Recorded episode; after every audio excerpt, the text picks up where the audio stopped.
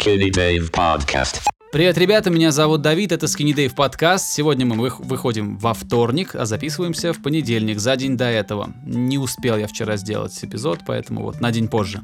А здесь, если вы не в курсе, мы разговариваем про музыку, обсуждаем новые пластинки, обсуждаем иногда игры, сериалы, кино и другие какие-то события из мира популярной культуры, которые кажутся нам любопытными. А, как обычно, а, вернее, обычно мы а, разговариваем и обсуждаем все эти новости вместе с Игорем Шастиным, музыкантом, музыкальным продюсером и главным редактором сообщества Drop ВКонтакте. Кажется, ничего не забыл. Игорь, привет, как твои дела? Привет, Давид. Да нормально, в порядке, потихонечку что-то делаем, какие-то дела. Как у тебя? Тоже потихоньку. А, много музыки на неделе вышло, какой-то очень музыкальный эпизод, по идее, получится. Это правда. Хочешь начать с чего-нибудь, э, с какой-нибудь пластинки, которая тебя впечатлила? Э, есть пластинка, которая меня впечатлила, но я хочу рассказать о ней попозже. Ладно. Вот, поэтому давай, наверное, начнем с того, что мы слушали оба. А оба мы слушали эм, Норму Джин. Так. Вот так вот. А, что я могу сказать? Мне очень понравилось.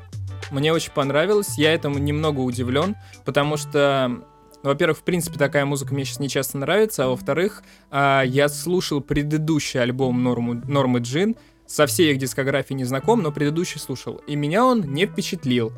А вот этот как-то очень здорово зашел, мне кажется, это очень хорошо записанная пластинка. Что ты думаешь? Я слушал все альбомы Нормы Джин. а, почти... а, я начал их слушать почти сразу после того, как они появились. Ну, нужно было время, пока этот альбом каким-то образом, каким-то чудом из, а, из-под... Из маленького городка в штате Джорджия доберется до Волгограда, и чтобы его там послушать. Но это произошло довольно скоренько. Поэтому я знаю про Норму Джин много, слушаю их давно. А, самое знаешь, что самое забавное? А пластинка мне понравилась. А, это Норма Джин на максималках, то есть все там классно. Я, может быть, преданные какие-то фанаты услышат там что-то, что им покажется там каким-то противоречивым. Мне понравилось в этой пластинке все. Есть несколько так, совершенно замечательных таких мощных треков, которые, ладно уж, назову бенгерами, хотя, конечно, это не, немножко неправильная терминология, но шикарные такие мощные, плотные, жесткие треки, мне очень понравились. А, гитары визжат, вокалист ревет, все зашибись, как бы, а, ну вот, мне нравится это. И парадокс, знаешь, в чем заключается? В том, что мы несколько раз э, вот в рамках этого подкаста с тобой э, разговаривали про новые альбомы каких-то других команд. Сейчас на вскидку могу вспомнить Kill Switch Engage, Slipknot и а, совсем недавно вот мы говорили про Аматори, если брать российский рынок. И главная Да. претензия к этим командам у меня была что такая, что, мол, а, ничего нового. И вот, вот понимаешь, в чем дело? У Норма Джин тоже ничего особенно нового не случилось в этом альбоме. Просто как бы отполировали, отточили, показали, что умеют в очередной раз. Но в случае с Нормой Джин меня это не раздражает совершенно. А в случае с Kill свечами э, и с другими командами, ну, про Аматори тоже это в прошлом эпизоде мы говорили, там все уже сказано. А, у меня какие-то претензии были. Это вроде как двойные стандарты, да, что я одним это прощаю, а другим нет. А вроде как совершенно не, не двойные стандарты, а просто... Вот я не знаю, чем это объяснить. Чем это себе объяснить. Почему абсолютно традиционная пластинка Нормы Джин мне понравилась. Хотя таких было не таких, но схожих, да, схожих по звучанию, по настроению, по, даже по проблематике в текстах. А, у Нормы Джин уже было несколько релизов, но при этом вот я этот слушаю с удовольствием. А такого же чуда не произошло в случае с, с киллсвичами и со слепнотом. В одном из предыдущих выпусков я немного ругал альбом группы The Devil Wears Prada, но э, я его переслушал несколько раз. И ты знаешь, э, на удивление, я изменил свое отношение к нему, и мне показался интересным. Надо, не надо быть мудаками, надо меняться, и если ты изменил мнение, то ты изменил мнение, это хорошо. Относительно Нормы Джин. Я не очень обратил врем- э, внимание на тексты, стоит ли на них обратить внимание и что там интересного. Потому А, что, на мой взгляд, очень часто группы такого калибра, э, может быть, там эти тексты выстраданные, но они все очень сильно похожи, и часто они какие-то такие немного оторванные от реальности, без какой-то конкретики. Постоянно э, герой борется с какими-то абстрактными демонами, абстрактными системами и прочими, ну, вещами, которые сложно персонализировать, что ли, как-то. Вот, например, э, пример другой группы, которая хорошо, наоборот, сделала текст. Это Death Heaven, про которых я не забываю говорить. Потому что там совершенно конкретные тексты. То есть там конкретные ситуации, конкретные э, картины. И это была очень важная это был очень важный аспект, за который хвалили критики, что у них э, тексты, которые отличаются от многих групп в тяжелых жанрах. Что там у Нормы Джин? У Нормы Джин, слушай, я всего там полтора-два раза послушал пластинку, конечно, я тебе прямо сейчас анализ э, там лирики ну, не смогу, не в смогу. В общем, в общем. Встречаются выражения и фразы, которые как бы Норма Джин, Норма Джин. Я не знаю, как тебе это сказать. Ты просто слышишь, как бы, ну да, много там метафор, много там таких каких-то общих фраз, которые, как ты сказал, там. Ну да. Вот, я понял, но я чтобы прям четко по лирике сказать, мне прям надо сесть и послушать. Э, потому что если я сейчас начну блефовать, то получится, что это, ну, получится, как бы, ну, фальшиво получится. Я понял. А, слушай, еще по поводу Нормы Джин. А, я раньше любил группу Architects, мне нравились их ранние и среднего периода, скажем так, альбомы, но потом, на мой взгляд, это стало очень скучное э, играние в прогресси... на прогрессивных рифах. Вот у Нормы Джин рифы зачастую очень похожи, но они какие-то сочные, и они не наскучивают. И мне вот почему-то это очень напомнило Architects в лучшей такой интерпретации. Это очень здорово. Кстати. Но есть момент, который... Да, продолжим. По поводу рифов, раз вот ты заговорил. Я знаешь, за что вообще изначально люблю Норма Джин? За то, что там нет соревнования в технике. Там больше... А, как мне кажется, больше акцент на то, какие переживания у тебя вызывают эти вот созвучия. То есть там нет такого, что там что-то сыграно идеально быстро, да, там идеально в сетку, там в какой-то клик, метроном. А, там нет упражнения, там очень мало спорта и очень много эмоций. Вот за это я люблю э, то, что делают Норма Джин, гитаристы, гитаристы э, Норма Джин и за это же я люблю, например, Deftones, э, за то, что там очень интересные созвучия, очень интересные гармонии, э, без какой-то э, странной спортивной цели показать, что, а вот смотрите, я здесь могу с випами играть там, да, или что-то еще делать такое экстраординарное. То есть подростковости очень мало вот в этом во всем. Подростковой соревновательности. Ты не поверишь, но когда ты заговорил вот о каких-то чувствах, которые все это вызывает, я тоже хотел вспомнить про Deftones. Я недавно смотрел какой-то один из роликов, который анализирует песни, музыку и прочее. И, в, наверное, одной из самых больших песен группы Deftones Changes, uh-huh. uh, In House of Flies, которая, вокальная партия не в тональность. Но ну, и это, это очень необычно и круто. Я, насколько я понял, этот э, э, трюк достаточно часто у них применяется, но в целом, когда лидирующая мелодия не в тональность, это достаточно, ну, радикальный такой подход. Но это здорово, что это действительно нагнетает определенную атмосферу, погружает тебя э, в настроение и все вот это. Это очень здорово. Э, заканчивая по поводу Норвы Джин. Есть один момент, который мне не понравился. Э, это мой сугубо личный вкус, но мне не очень понравилось, как это сведено. А, потому что мне как-то хотел... Я причем даже послушал это специально на разных устройствах. И мне показалось, что он чуть-чуть не так жестко долбит, как следует. Это вот мое личное мнение. Мне хотелось бы, чтобы это было как-то грубее. Хотя это и так очень грубая музыка. Вот как-то так. Мне, мне звук понравился. Мне нравится, что он...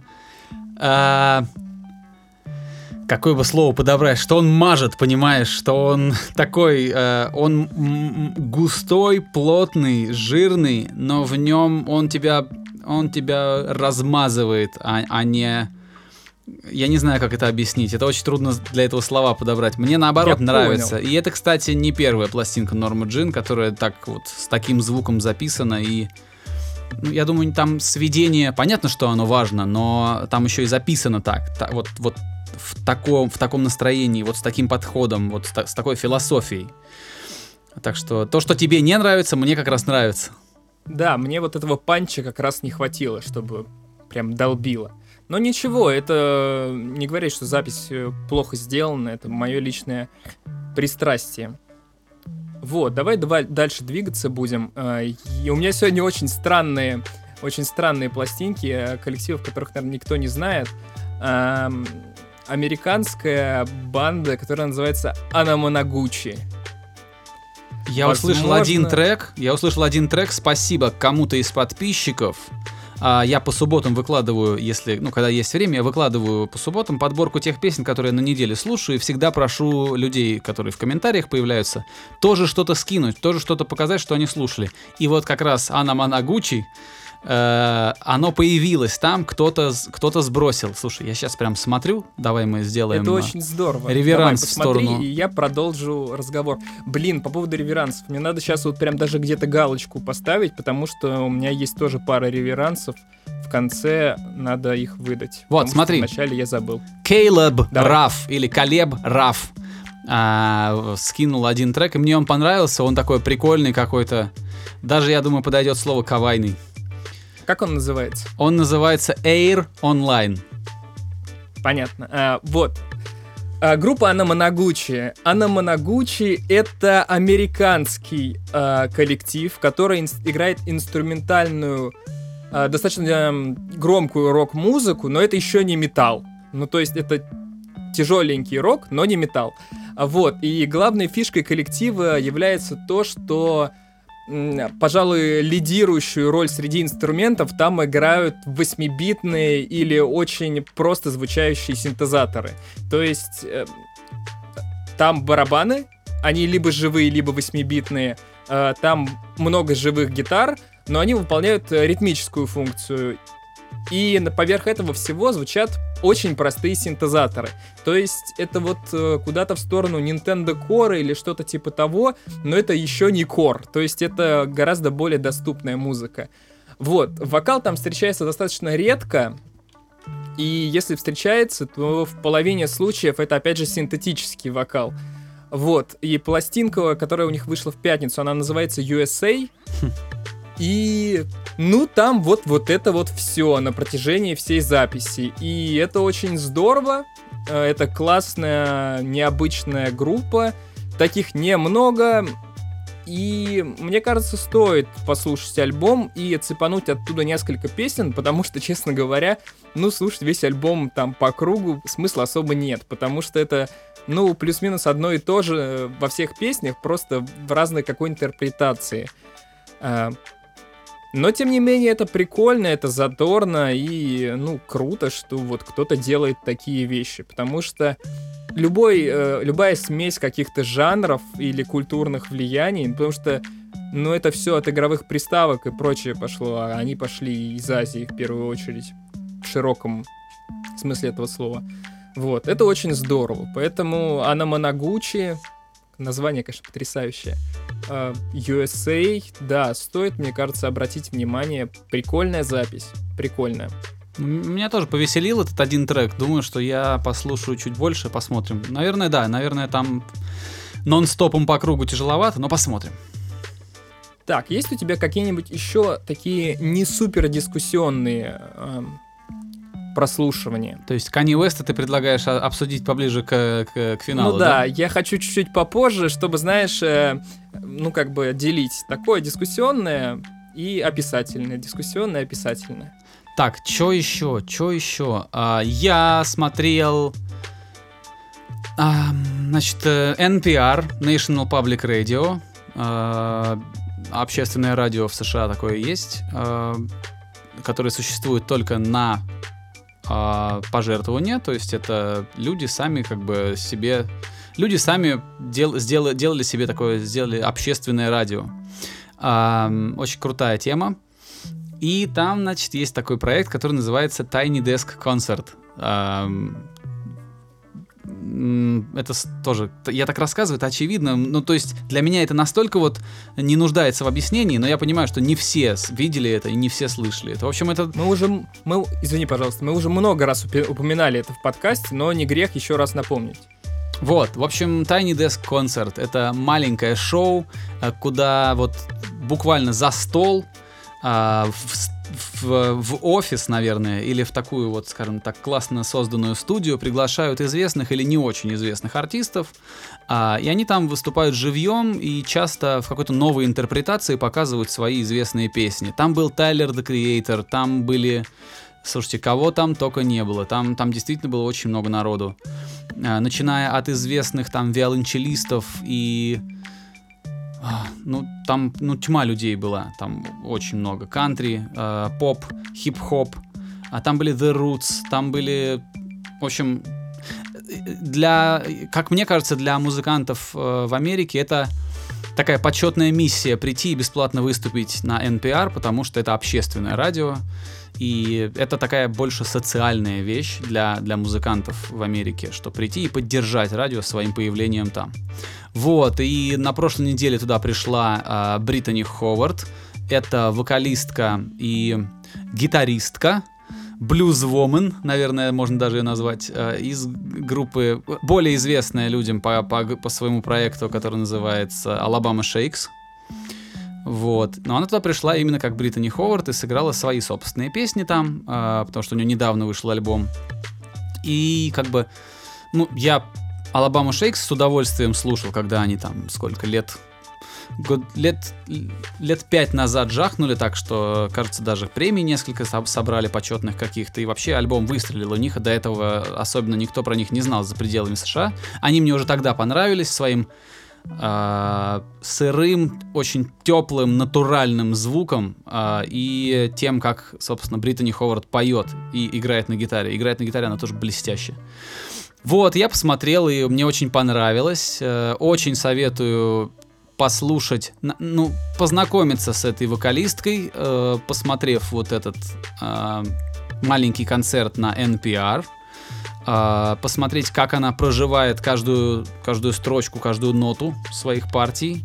А, собственно, она меня вдохновила на то, чтобы написать пост в паблике о том, а, какие музыканты мне больше всего нравятся. И именно глядя на нее, я понял, что вот эта женщина, да, там с, с не очень дорогой татуировкой на плече, да, с, с не- с невеликой заботой о том, как она там одета в этот момент, э, как у нее уложены волосы, да, и вот нету вот этого вот популярного лоска на ней. И вот эта женщина играет, с гитарой стоит на сцене, и я понимаю, что вот если бы ее никто не знал в мире, да, если бы у нее был просто вот бар где-то там в конце улицы, где она могла бы выступать, она бы все равно занималась этим. То есть она бы ни за что не, не перестала заниматься музыкой из-за там недостатка средств, она бы все равно играла.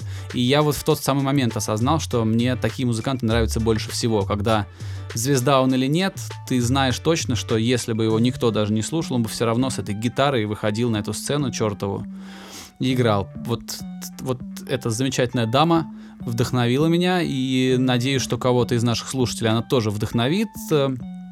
Э, Если любите блюз, если любите блюз-рок и такую натуральную музыку, которая дышит и живет прямо в тот момент, пока вы ее слушаете, лучше, конечно, живьем, ну да ладно, альбомы тоже можно. А, Послушайте э, Alabama Shakes, если не слышали, и послушайте Британи Ховард. Вот. Хорошо. А, слушай, я продолжу раз- разговаривать о каких-то неизвестных, непонятных коррективах.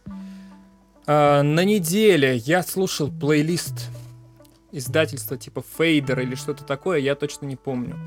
И наткнулся там на очень странную исполнительницу.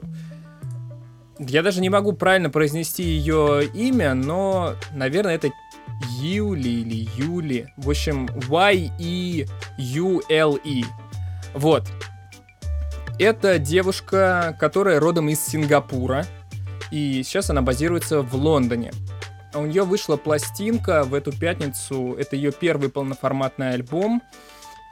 И мне он понравился настолько, что я даже захотел, честно говоря, написать на него рецензию. Я в процессе написания этой рецензии, поэтому давайте договоримся, что я ее выложу до четверга в дропе. Вот. Чтобы как-то самому себе поставить дедлайн. Вот. Пластинка называется «Серотонин 2».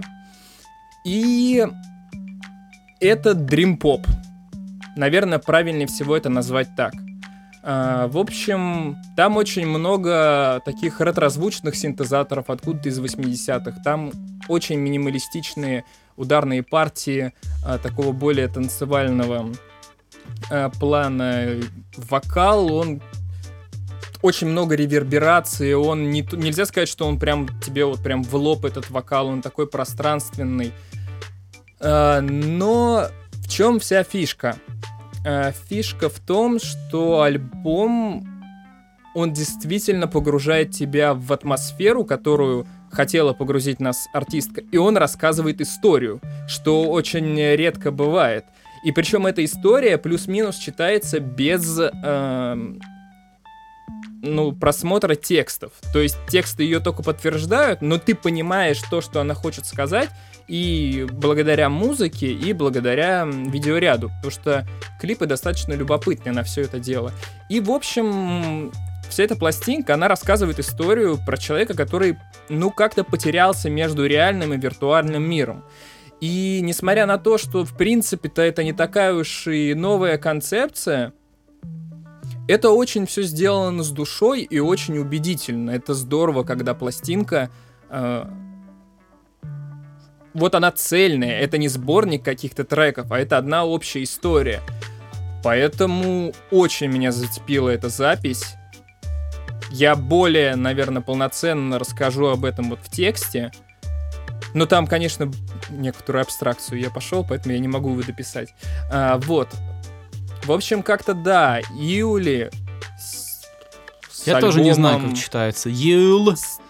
Я не знаю. Да, сер... Но я, я нашел, пока ты рассказывал, я быстренько нашел э, эту артистку и добавил ее имя в описание нашего подкаста, вот, ну, в пост, чтобы не mm-hmm. забыть.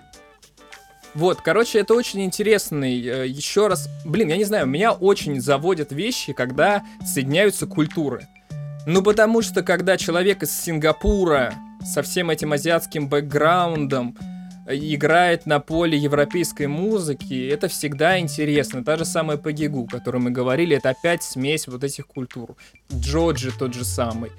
Это всегда очень здорово, и всегда это дает немного причудливый результат. Слушай. И это очень здорово. Зная твою страсть э, к Японии, да. А, из вот продолжая тему, которую ты сейчас начал, а, немножко уйдем от музыки, прямо на время, на секундочку. А, посмотри документальный проект, который называется Chef Stable. Chef Stable это про кулинаров всего мира, про поваров. Mm-hmm.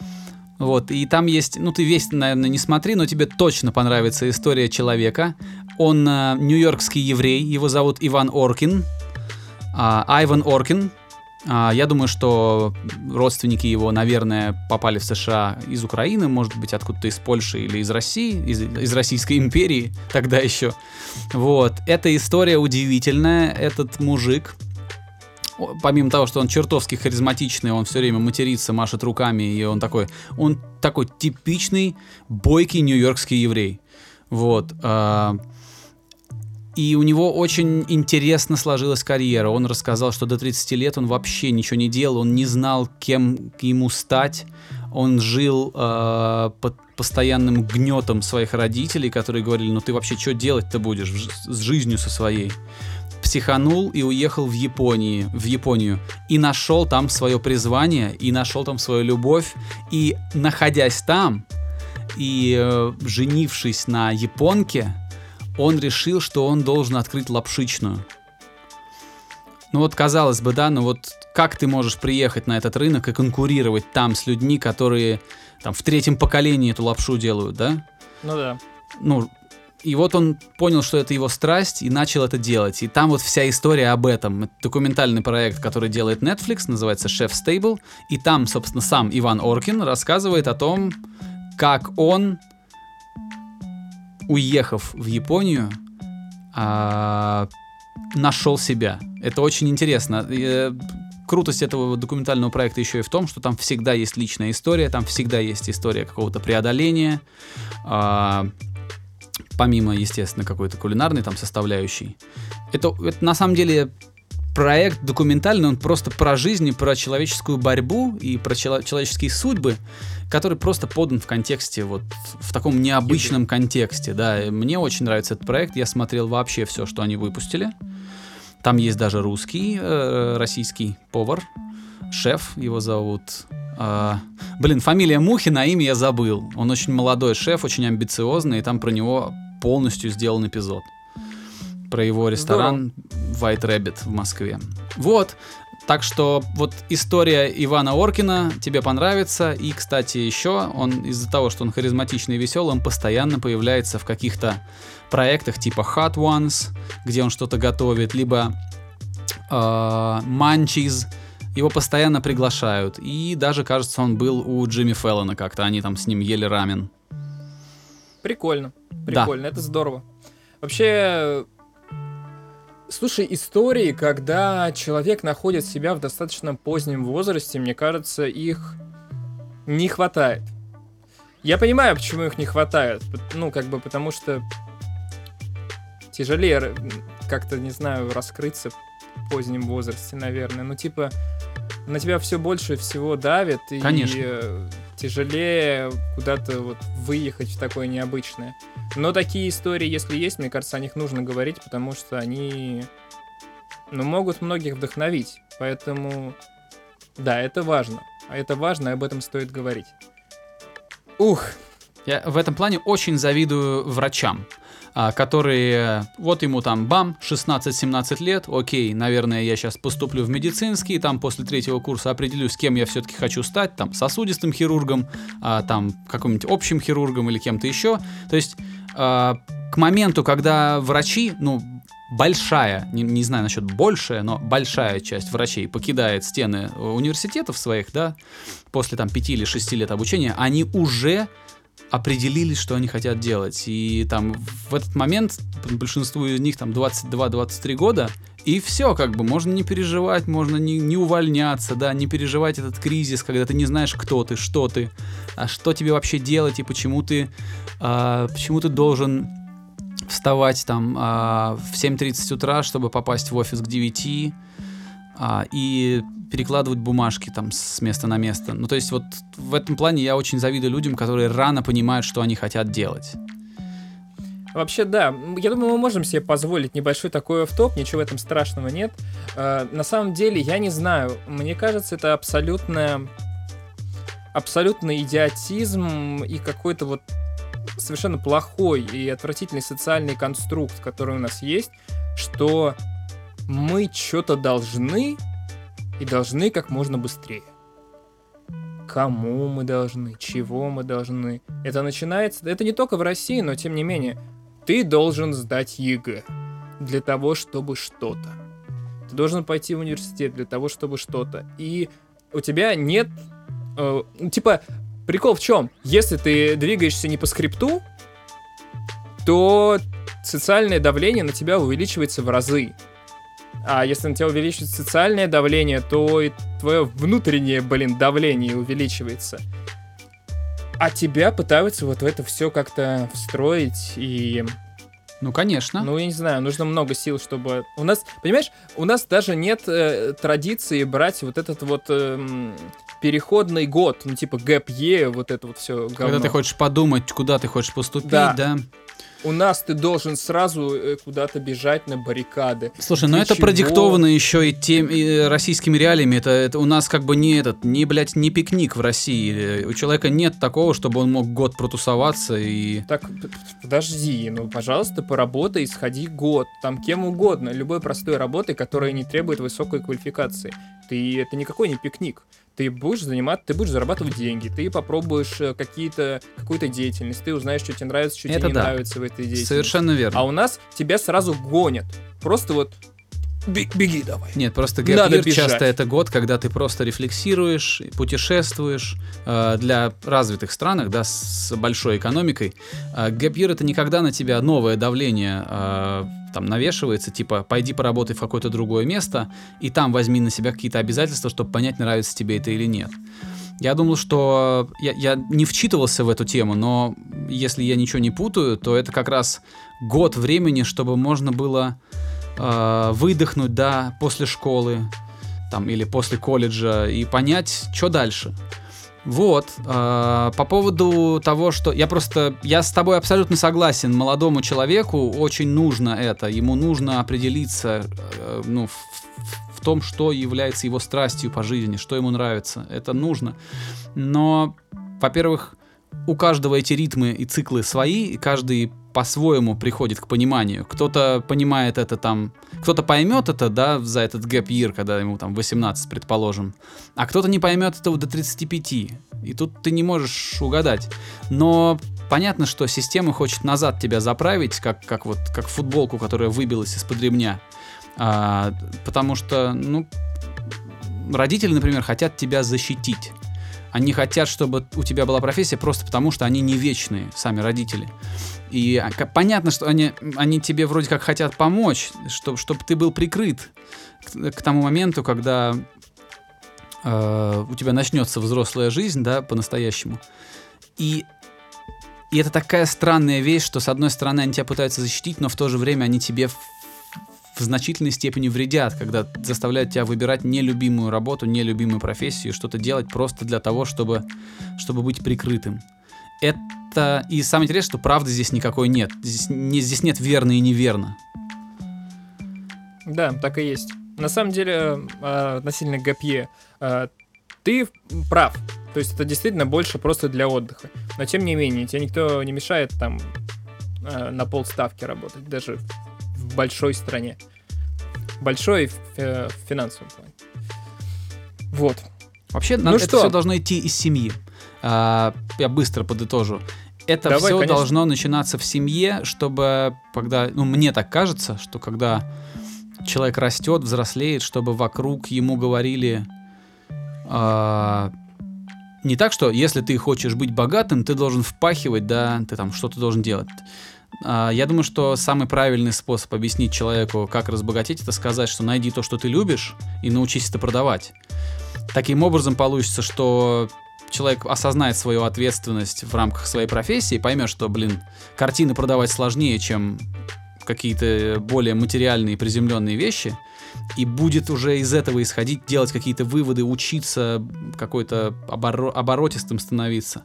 Вот, то есть, типа, неправильно пытаться направить э, человека на какую-то конкретную деятельность, правильнее сказать ему, что если ты выбрал вот это, да, если ты любишь выращивать фиалки, если ты любишь заниматься акварельной живописью какой-нибудь или чем угодно, или, или разведением э, там э, шпицев, шпиц, шпиц такая собака же, да? Мгм. пожалуйста, занимайся, но имей в виду, что ты на этом, что это должно тебя кормить. Вот, вот в этом вот трудность. Обычно как? Папа, а, папа инженер, мама бухгалтер. Так, сын, ты должен быть менеджером, потому что вот эти вот твои вот э, выкрутасы с, э, с твоей рок-группой или с твоим там увлечением танцами, они это все несерьезно. Вот нет, пожалуйста, танцевать хочешь, танцуй, но давай-ка ты сделай так, чтобы твои тан- за твои танцы тебе платили, да, чтобы ты был хореографом, там, преподавал и что-то еще делал. Все. Ну ладно, давай все. Я мог тоже добавить, но давай все. Нет, добавь, А, что ты?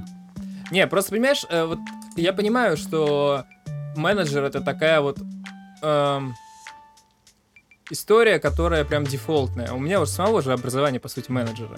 А, но суть в чем? Э, Суть в том, что быть хорошим менеджером это охеренно сложно.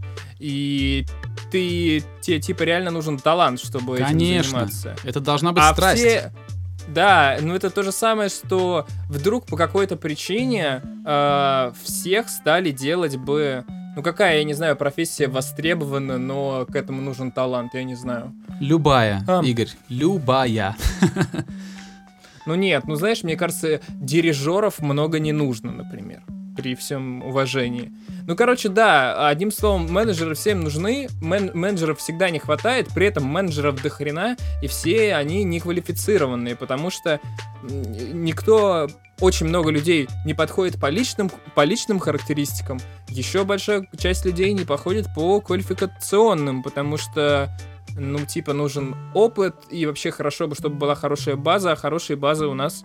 э, Я не знаю, где дают хорошую базу. Может, в дают хорошую базу. Э, Никто не знает.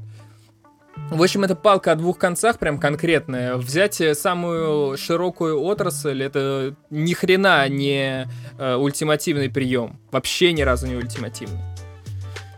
Я закончил. Ну вот, то есть э, самое правильное это как раз э, понять, какая у человека страсть, и сказать ему, пожалуйста, а теперь ты должен осознать ответственность свою перед этой профессией, да? И понятно, что менеджмент это такая же страсть. Есть люди, которые, у котор- которые действительно шикарные управленцы. Есть люди, которые прекрасно знают рынок, изучают его, горят маркетингом. Я, я не очень люблю там этот вот маркетинг, не люблю маркетологов, но есть люди, у которых это абсолютный дар, и они могут творить абсолютно немыслимые вещи, очень крутые делать. Но это только тогда, когда человек попадает в профессию, в которой он как рыба в воде. Но, кстати, знаешь, говоря о маркетинге, если бы я сейчас пошел бы куда-нибудь учиться, если бы мне надо было выбирать такую вот прикладную профессию, я бы пошел именно на маркетинг. Не пошел бы что- кодить, научиться? Или там программистом не стал бы? Э, Нет, я, слушай, я немножко, немножко писал, чуть-чуть, прям совсем на самую малость, я немножко представляю, но это не мое. Мгм. Я понимаю, что с точки зрения Перспектив? результата, да, и перспектив это супер, но мне кажется, лучше человеку действительно идти, эм, идти учиться продавать или рекламировать что-то, потому что этот навык поможет тебе продавать что-то другое, Всё. чем ты типа хочешь Да. заниматься, да. Поэтому мне кажется, маркетинг или ну какая-то история с продажами это то, чему стоит идти учиться, если ты не знаешь, чему идти учиться. Потому что это поможет тебе всегда. Ну вот, и последнее, последнее. А, Игорь Бутман, э, джазмен известный, российский. Кажется, он рассказывал, это было очень давно, я по какому-то там каналу культуры это слышал, что у, у него же американское образование, он, он, он учился там, в каком-то Беркли, где-то, в общем, Беркли хороший. ну, всемирно признанный. А, И как раз разница между российским музыкальным образованием и американским в том, что там тебе преподают, помимо основного там, что ты должен знать там, а, хорошо играть на своем инструменте, да, там оркестровка, там учишься всему-всему-всему по своей специальности, а в Беркли у тебя еще менеджмент, бизнес, позиционирование, это все, что необходимо тебе, чтобы преуспеть как музыкант в, в- ну, в капиталистическом обществе. Да, безусловно. Вот, и это разница в образовании, которую он уже тогда отметил, э, а учился-то он, ну, давненько. Слушай, если кому-то интересно по поводу Беркли и вот этой всей истории, ютубер Адам Нили, которого я уже советовал когда-то раньше, который, ну, у него под миллион подписчиков, он этот Беркли закончил. И он очень часто в каких-то там своих вопросах-ответах, каких-то э, влогах своих упоминает Беркли и, ну, много инсайдерской информации дает. Короче, это интересно и, ну, короче, Адама Нили нужно смотреть, потому что это реально кладезь знаний по широкому количеству сфер. И, по-моему, даже есть переводы на русский. Но там в целом все достаточно понятно. Ладно, все. Надо поговорить про Канье Уэста. Нельзя не поговорить про Канье Уэста. Давай ты послушал говорить. этот опус? Я послушал, но ты расскажи я мне, послушал. что... Расскажи, расскажи. Слушай, я когда включил... Во-первых, э, очень важно, когда ты послушал. Я послушал вот в час, когда он вышел. Не через сутки, а в час, когда вышел. Почему это важно? Потому что через день там уже был альбом, который был сведен по-другому. То есть они Я сводили все в послушал- последний день, Я они послушал этот. выложили. Я послушал там, ну, через пару часов где-то, как он Ну, появился ты, значит, в России. слушал самую сырую версию. Вот. А через день они перезалили треки с другим сведением. А, и это многое говорит об этой записи, потому что делали они, доделывали они все в последний момент. А, Ладно. в общем, и включил я альбом, который называется «Иисус Король». И у меня было вот такое вот лицо, я такой типа, хм, чё это вообще такое? Потому что там прям с самого начала начинается этот госпел-хор, и ты очень удивляешься тому, что вообще происходит, что ты вообще включил. А потом э, это все продолжается в чуть более традиционном ключе, но градус твоего неудоумевания, он, в общем-то, не уменьшается, потому что Кани на протяжении всей записи хвалит, блин, Господа. Ну, типа, «О, Lord Sweet Jesus!» и так далее на протяжении всей, блин, записи. И несмотря на то, что там есть, ну, там есть неплохие мелодии, там интересно этот, интересно многие вещи звучат, общее впечатление максимально странное. Потому что это реально офигенно необычный релиз, даже не с учетом того, что необычно слушать го- госпел там или типа там, не знаю, какие-нибудь spirituals и прочее вот это все дело. Естественно, это необычно слушать. Необычно слушать, когда человек э, все это дело еще в какую-то поп-обложку пытается всунуть, и вот тебе вот про вот это вот про Иисуса полчаса рассказывает. В общем, очень конфуз. Это вот прям большущий конфуз. Ко всему этому, ну, естественно, добавляется э, пачка высказываний господина Уэста, которые каждый раз у него просто максимально странные. Э, он заявил, что рэп это дьявольская музыка. Э, опять он заявил, что он самый лучший исполнитель в мире, но это уже никому не секрет. Э, более того, он сказал, что он будет выпускать только свои... Он будет выступать со своими старыми песнями только в том случае, если он уберет оттуда все плохие слова и сделает их более религиозными. Не слова, а песни эти более религиозные. Вот. Больше он никак не собирается их э, выпускать, э, выступать с ними. Э, но знаешь, что самое странное? Несмотря на весь абсурд, этот альбом реально абсурдный. Может, он и там есть хорошие песни, но альбом абсурдный.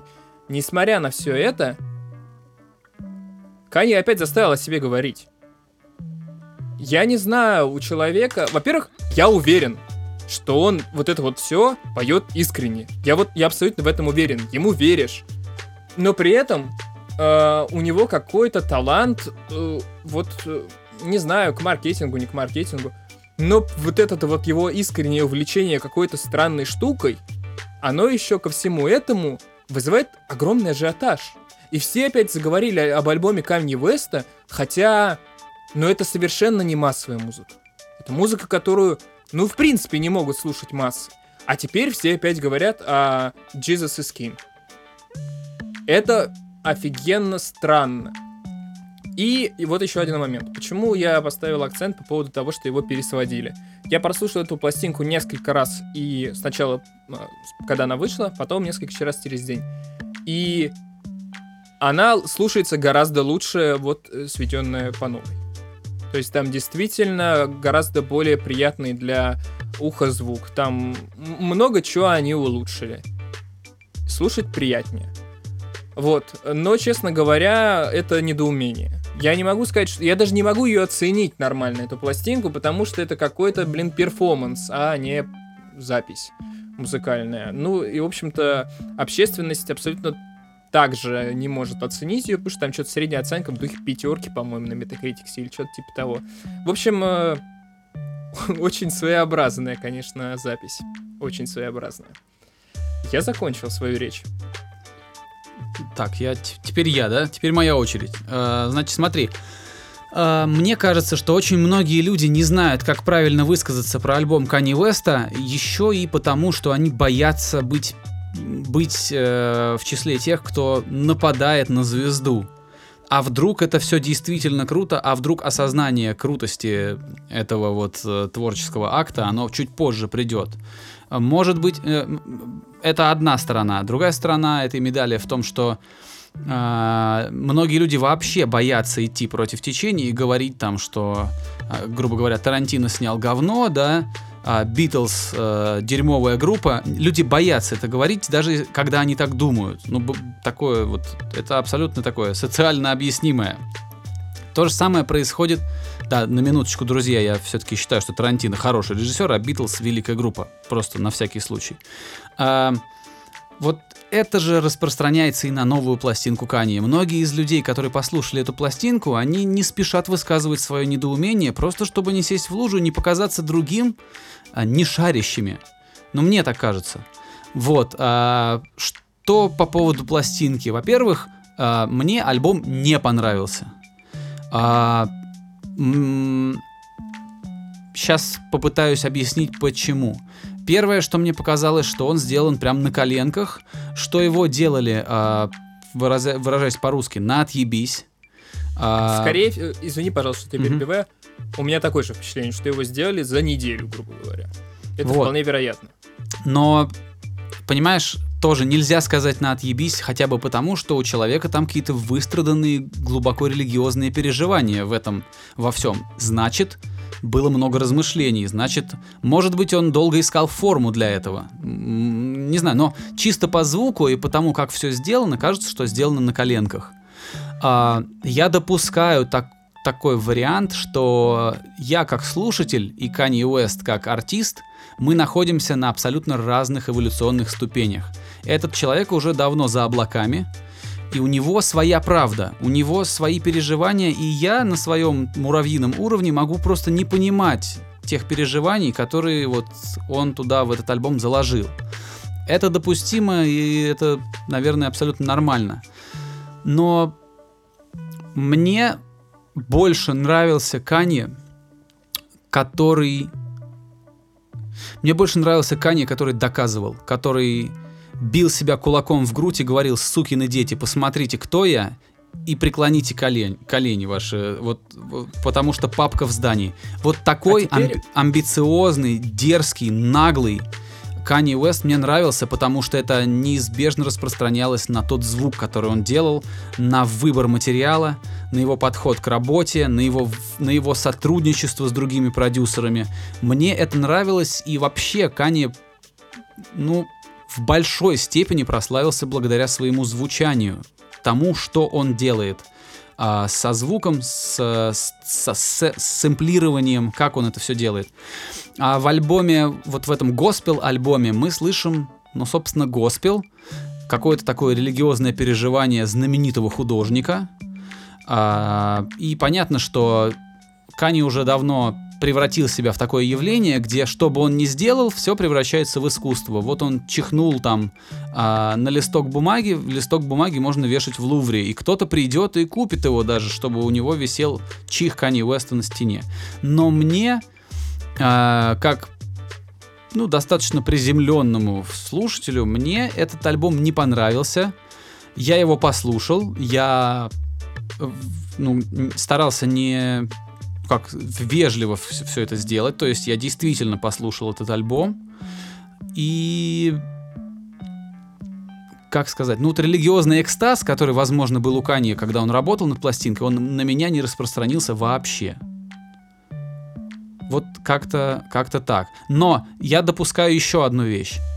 А, госпел как жанр и место госпела в жизни черного человека в США, мне его осознать не, у, у- меня я не смогу осознать всю важность госпела в Амер- ну, для, э, для черного американца. Это огромная часть жизни, это, это цемент, который держит сообщество вместе, это такой социальный клей, э, который помогает некоторым людям там бросить пить, кому-то он предлаг- по- помогает не уйти из семьи, кому-то он помогает вернуться там, э, например, после тюремного заключения и социализироваться, вернуться в комьюнити, как они это называют. И это очень важная социальная роль, которую я... Это, это, это огромная часть контекста этого альбома, которую я не осознаю просто потому, что я из другой культуры. А там эта часть, наверное, присутствует. Вот, но все, что я могу делать, это говорить о форме. Форма мне не понравилась. А, по поводу старого Канье. Собственно говоря, у него есть даже небольшая песня по поводу этого, которая называется I Missed э, the Old Kanye, где он вот перечисляет, что там, что, за что там его, э, как, блин, как же я криво все сказал, господи. Ну, короче, за что там можно скучать по нему. Вот, относительно высказываний и доказываний. Я так понимаю, во многом ты говоришь про Изос, который был... Это ну, мой таким- любимый альбом. Это мой любимый альбом Kanye West. Я, например, Изос, наоборот, не люблю. И мне кажется, Жбан у него поехал как раз... ну, Вообще, на самом деле, у него раньше поехал, но неважно. Конкретно Жбан у него поехал, начиная с Изоса. Потому что мне больше всего нравится My Beautiful Dark Twisted Fantasy. Вот, э, Изос мне не нравится. Ну, то есть, типа, спустя время я понял, ну, как бы, значимость Изоса, но, с одной стороны, он там ничего нового не придумал. Он много чего позаимствовал, артистично позаимствовал все такое. И там есть хорошие песни, но суммарно мне Изос не нравится. А, относительно свежего альбома, несмотря, опять же, на всю его противоречивость, мне, например, именно слушать его нравится больше, чем предыдущий альбом, который Е называется. Потому что тот, э, несмотря на, опять же, вот м, артистический посыл и прочее, его слушать тяжелее. Он более э, форматный, но слушать его тяжелее, чем свежий альбом, потому что, мне кажется, вот эти госпелы, они более мелодические. А Когда штука, ну, какая-то вещь более мелодическая, она гораздо более понятна для прослушивания.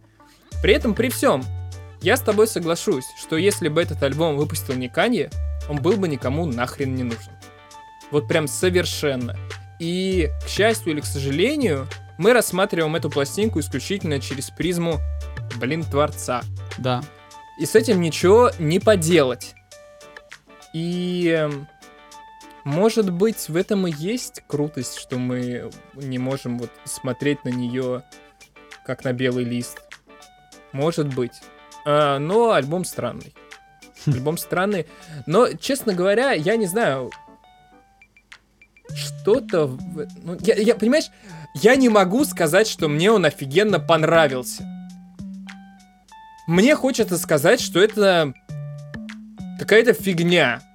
Но я поймал себя на мысли, что вот эти вот песни про, блин, Господа, они заедают в голове. Ну, не все. Несколько. Они заедают в голове.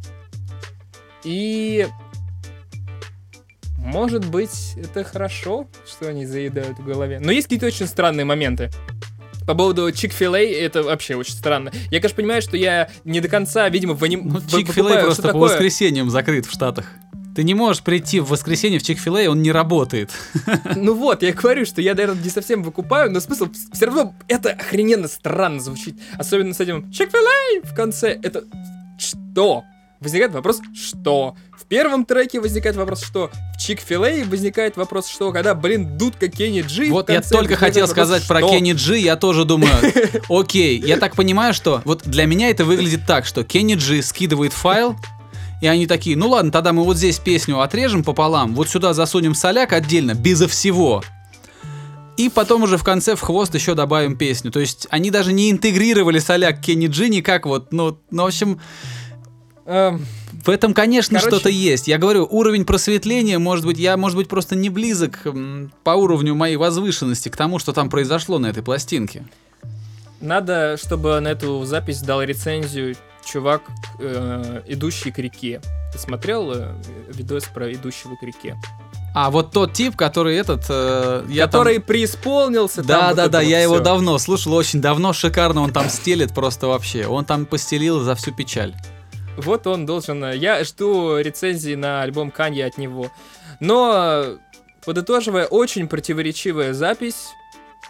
Мелодии нравятся, они прикольные. Да потому что госпел целом- это шикарный вообще-то. Как жанр в мелодическом плане госпел прекрасен. Но там у них такая вокальная школа. Я, мне повезло работать с несколькими артистами в Штатах, которые именно а, учились петь а, в госпел-хорах. Хоре. Блин, у них база, у них такая база, что ты слушаешь, думаешь, ты хоть что-нибудь не умеешь?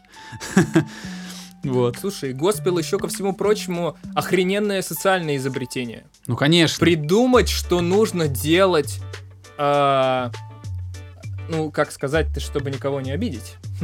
Подумай хорошо.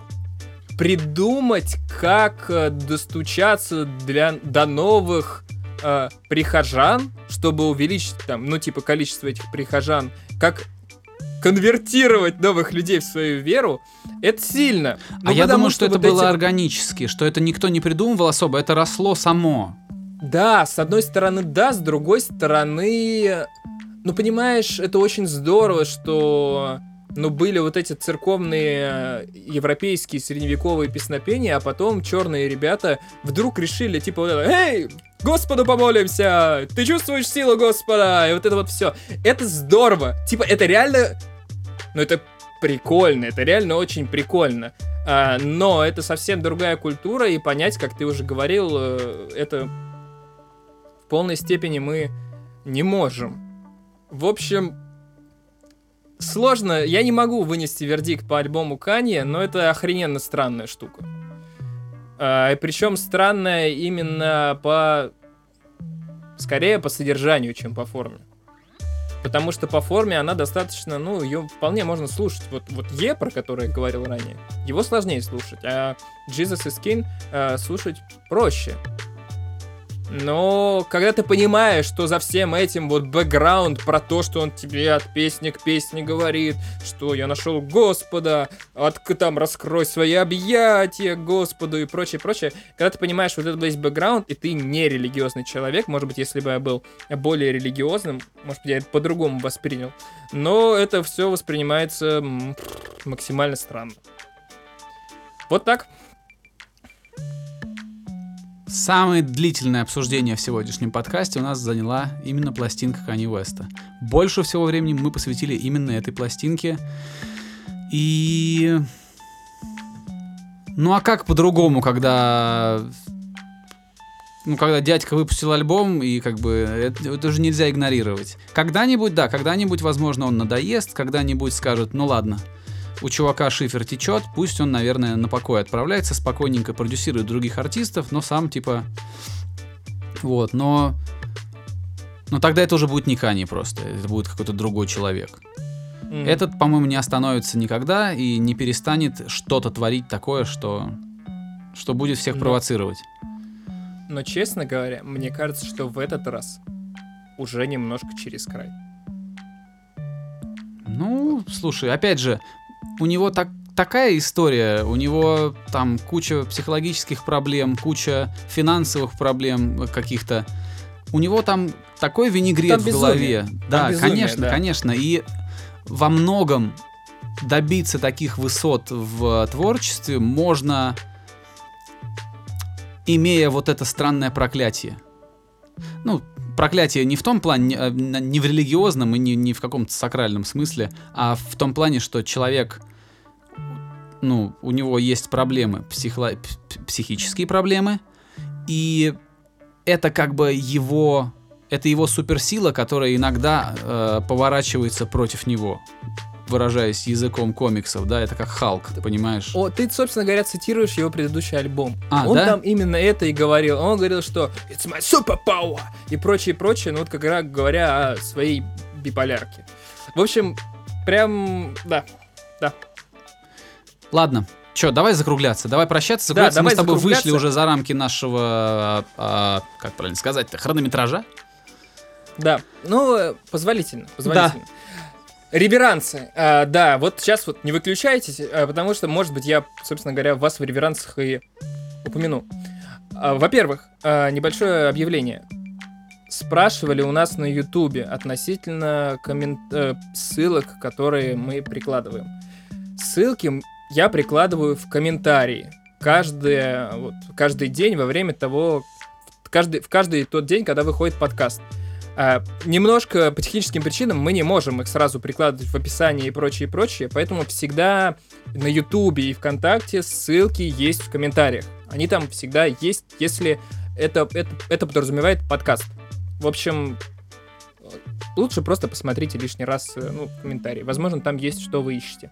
Да, Игорь, я понимаю, Игорь кладет в комменты. Чуть-чуть... Да, Иг... друзья, Игорь, я всегда его об этом прошу, и он всегда это делает. Возможно, не прямо сразу, потому что он не сидит возле там, э, не сидит за компьютером и не держит в руках телефон в ожидании, когда вы, когда появится выпуск в сети. Конечно, он там заходит в комменты попозже, собирает эти ссылки, но эти ссылки там появляются в любом случае.